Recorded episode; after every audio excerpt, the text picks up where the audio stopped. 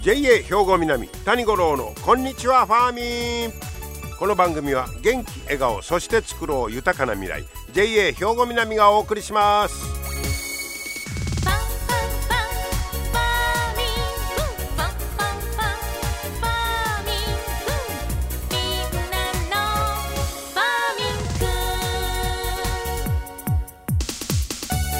こんにちは、谷五郎です。お元気でお過ごしでしょうかね。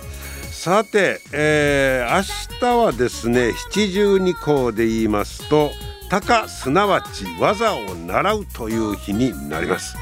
これはですね、5月ぐらいから6月にかけて羽化した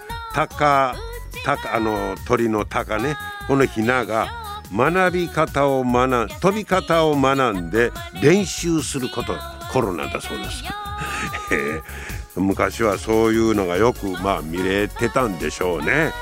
鷹が飛び方なるとるでみたいな、最近はそんなところもなかなかね見れなくはなりましたけれども、そういうでもあれが言葉として七十二候で残ってるんですね。鷹すなわち技を習うね、ウグイスなんかも初め下手くそやもんね。あれどなし学んでんのか知らんけど徐々にうまくなりますが、鷹なんか最初から飛び方失敗したら落ちるもんな、大変やと思いますけどね、そんな季節になっております。さて今日の話題なんですけど、これがねマダニの、ちょっとニュースが出てました、農業新聞にね、でマダニの感染症が今年最多のペースやいうことで気をつけてくださいということです。マダニて嫌やな。でこれは西日本が中心なんですけど、これちょっと地図が出てるんですけど、今年1月から6月まで6月の6日までのこれ数字なんですけど、どれぐらい発生してるか、九州とか中国四国が中心なんですけど兵庫県は出てないんですよ。じゃあこれはほなもう安心かな思ったら、和歌山や三重でも出てまして、それで、その辺りまでかな思ったら、今年はですね3月に初めて静岡県で感染を確認してますね。だから一番東の端が静岡、ここで2件出てるいうことで、今まで西日本、中国までぐらいかいな思ってたんが、だいぶ東の方にも来てるということですから、兵庫県も油断ならんということになるんじゃないかと思います。でこのマダニというのが、これ感染しますと6日から14日後に発熱や嘔吐、腹痛なんかの症状が出ます。で致死率がね 6% から 30% ですよ。だから死に至るケースも結構あるということで、ところが現時点で有効な、薬剤やワクチンはないということです。ですからくれぐれも気をつけてもらいたいんですが、このマダニが、媒介するので有名なのがこの重症熱性血小板減少症候群という、長い名前なんですが略して SFTS というんだそうです。でこれになるということで、これの感染報告が過去最多を更新する勢いなので、気をつけてくださいということです。これはねどこによくおんのか言うたら、マダニ草むら森林藪なんかに生息しまして、春から秋に活動が活発化するということですね。でこのさっき言うた長い SFTS という、その病気ですけど2013年に国内で初めて報告されてます。で西日本を中心に被害が出てます。で今年の6月6日現在の感染報告が記録のある2013年以降で同時期としては最多ということで、6月6日までの報告例が40で死者も出ているということです。で一番地域別に見て多いのが宮崎県、これが9例、それから、ここは宮崎では2例死亡を確認してます。その次が広島の4例、そして岡山や島根、高知、熊本県で3例と、もう岡山隣の県まで来てますからね。でこの最近の傾向なんですが、国立感染症研究所が発表しておりますが、地球温暖化でマダニの分布が広がっていることとか、マダニの吸血源となる野生動物の増加などが一因。鹿やイノシシが増えてるいうから、それについてくんねんね、ついとんねんね。それが増えてるので、でまあその被害も増えてるんちゃうかということです。であと岡山県なんかの分析でも、マダニの生息に適した気温になるのが早かったり、マダニは雨に弱いんですが梅雨時に降水量が少なく活動が活発になったりするなど、複数の要因があって、岡山県は、例年より早い4月に確認されたということですね。でも、この岡山の情報センターは言うてますが、対策で防げる感染症ですということで、その対策をしっかりしてほしい。これはもう、よく皆さんご存知と思うんですけど、耳を覆う帽子、首にはタオル巻いて、ズボンの裾は長靴の中入れる、シャツの袖口は軍手や手袋の中に入れる、それから足を完全に覆う靴を履く、こういうことで、防ぐことができるということですから、くれぐれも気をつけてください。皆様の元気生活を応援する JA 兵庫南、近畿最大級の農産物直売所虹色ファーミン。おすすめは JA 兵庫南エリアの新鮮な地元農産物。虹色ファーミン。 JA 兵庫南は新鮮で安全な農産物の供給、人との触れ合いを大切に地域社会への貢献、人、農業、自然が共生できる地域社会づくりに取り組んでいきます。皆様の元気生活を応援する JA 兵庫南。 JA 兵庫南谷五郎のこんにちはファーミン。さあ今日はですね、ちょっと一月ほど前になるんですが、6月12日にチャグリンスクールが開催されました。取材に行ってまいりました。まず、チャグリンスクールについて、JA の兵庫南のふれあい広報課の岸本和也さんにお話を伺いました。岸本さんこんにちは。はい、こんにちは。今日はよろしくお願いします。はい、こちらこそ。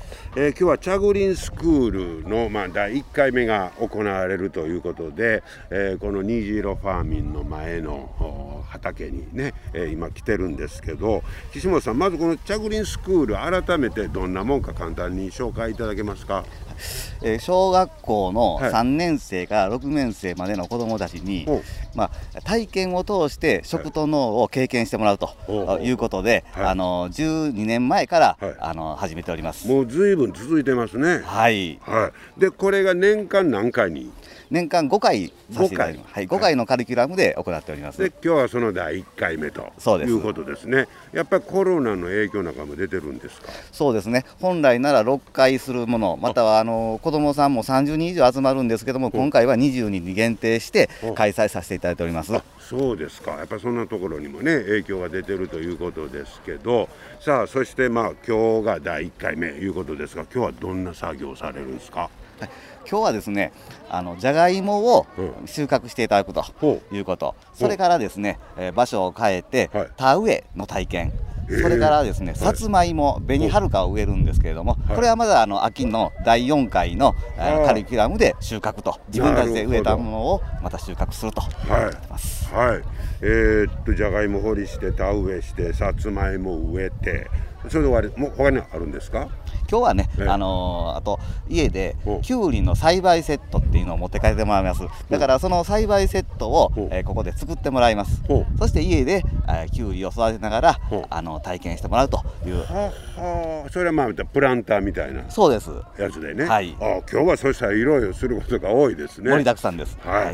で今まで参加された子どもさんとか親御さんも一緒なんですけど、どんな声が届いてます？そうですね、初めてこういう農業をしてみたとか、田植えなんか見たことはあってもするのは初めてとか、そういうので非常に体験になったと、もう大きく作物が大きくなっていくのを見るのが非常に楽しみだというような、そんなことね。まあじゃがいもは今日は収穫をするいうことですけど、まあ、職員の方が今下準備で一応掘りやすくはしてるわけですね。そうです。はい。であとそれ自分が植えたやつを収穫するみたいなまた全然違うでしょうね。そうですね。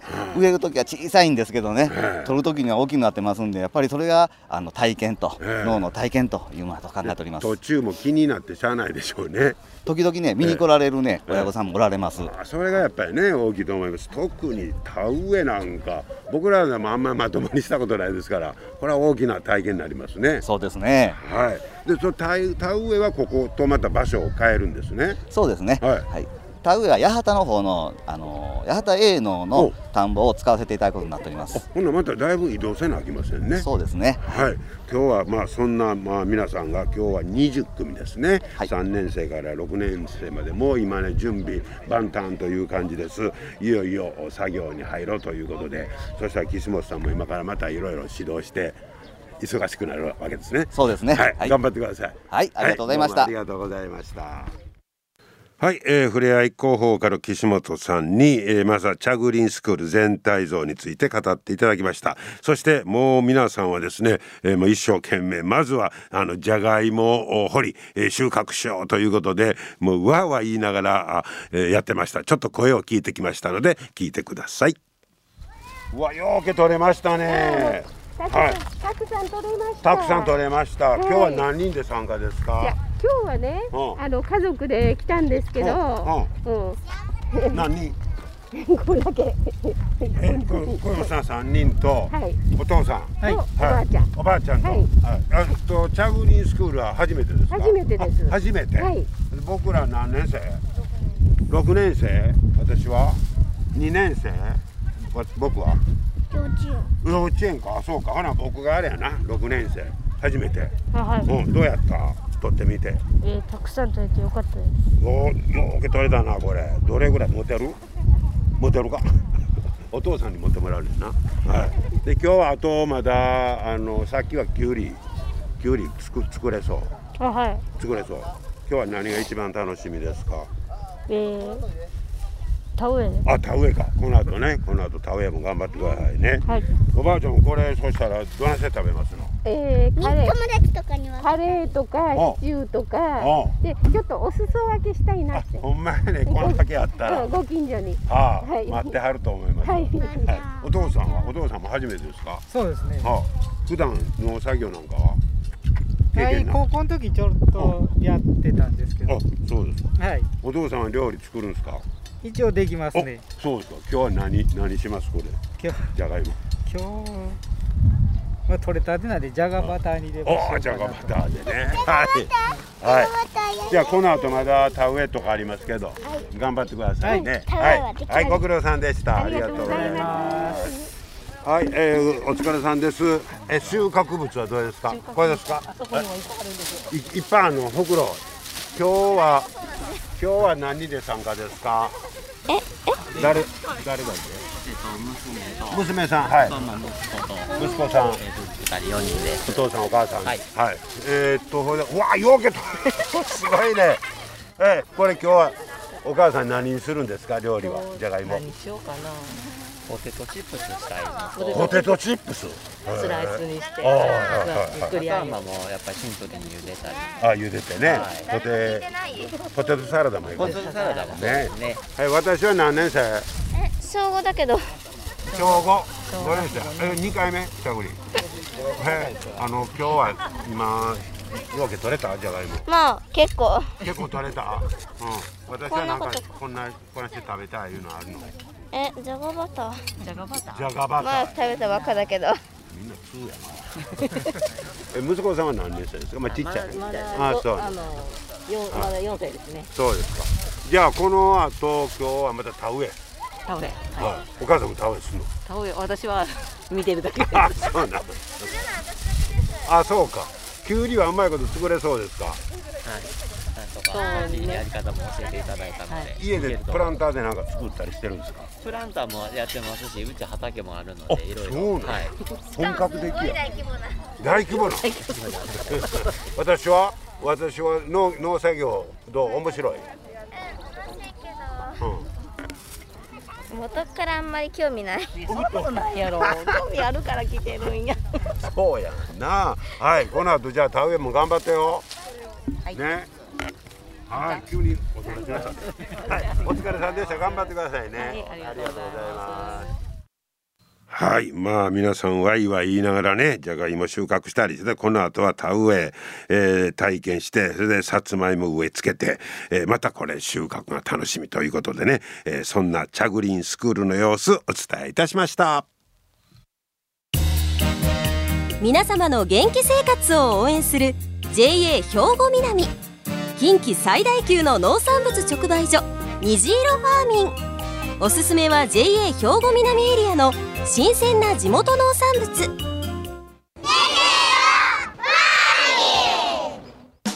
JA 兵庫南は新鮮で安全な農産物の供給、人との触れ合いを大切に地域社会への貢献、人、農業、自然が共生できる地域社会づくりに取り組んでいきます。皆様の元気生活を応援する JA 兵庫南。JA 兵庫南、谷五郎のこんにちはファーミン。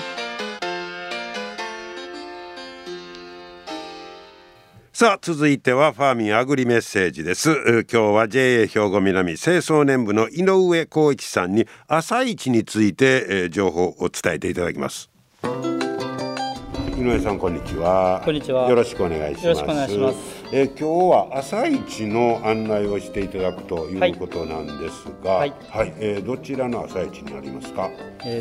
南のファーミンショップの駐車場で、毎週土曜日に、やってるんですけども、これ古いですよね、歴史が。古いですね。もう今年で34周年になります。そないなるんですか？そうですね。南朝市という形で、ファーミンショップ南の駐車場でやってる。あれはだから運営はまた別組織と。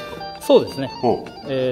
まあ昔、今のファーミンショップのまあ走りですよね。っていうことで、まあそこから直売所につながっていったみたいなことになるわけですね。その南朝市、これが毎週土曜日にやってますよということですね。で、今日はその毎週土曜日開催の朝市ですか？7月の31日に大売り出しをやります。ほな7月31日のは毎週土曜日にやってるもんやけど、より盛大にということですか？どんなとこが変わるんですか？今回はですね、いつもやっている朝市とは違いまして、今回は来場された方1人1枚ですけども、500円の南朝市で使える商品券をプレゼントしようかなと思ってます。行ったらもらえるんですか？そうです。500円分。500円分、むっちゃ得ですやん。得ですね。そんなサービスがある。でそれをそこで使ったらいいわけですね。いや、これは次回から使えるっていう。なるほどなるほど。次回以降ね、使える500円券がプレゼントされる。それが一番の目玉いうことですか？そうですね。じゃあこれ、時間が朝6時半。6時半に販売を開始します。で500円の券ですけども、7時から配布を開始したいと思ってます。朝の7時から配るということ。もう皆さんほな6時半前に来てはんの？みんな来てますね。ほなちょっと並んでいただくと。そうですね。いうことになりそうですね。ただちょっとコロナなのでやっぱりソーシャルディスタンスにはそうですね。でこれまあ一応これ今までも順調に朝市は開催されてる。はい、毎週土曜日やってます。でもまあこういう時期ですから、そのコロナの影響もちょっと最終的には確認した方がいいかもしれませんね。そうですね。その場合どないしたら？中止の場合はですね、ファーミンショップ南の店内の方に張り出したいと思いますので、ご確認よろしくお願いします。そうですね。最終確認していただいて、7月31日の土曜日、ぜひお越しいただきたいと思います。ありがとうございました。はい、もう歴史のある伊波の朝市ですね。7月31日ということで、まあできたら最終確認をした上ね、ご参加いただければと思います。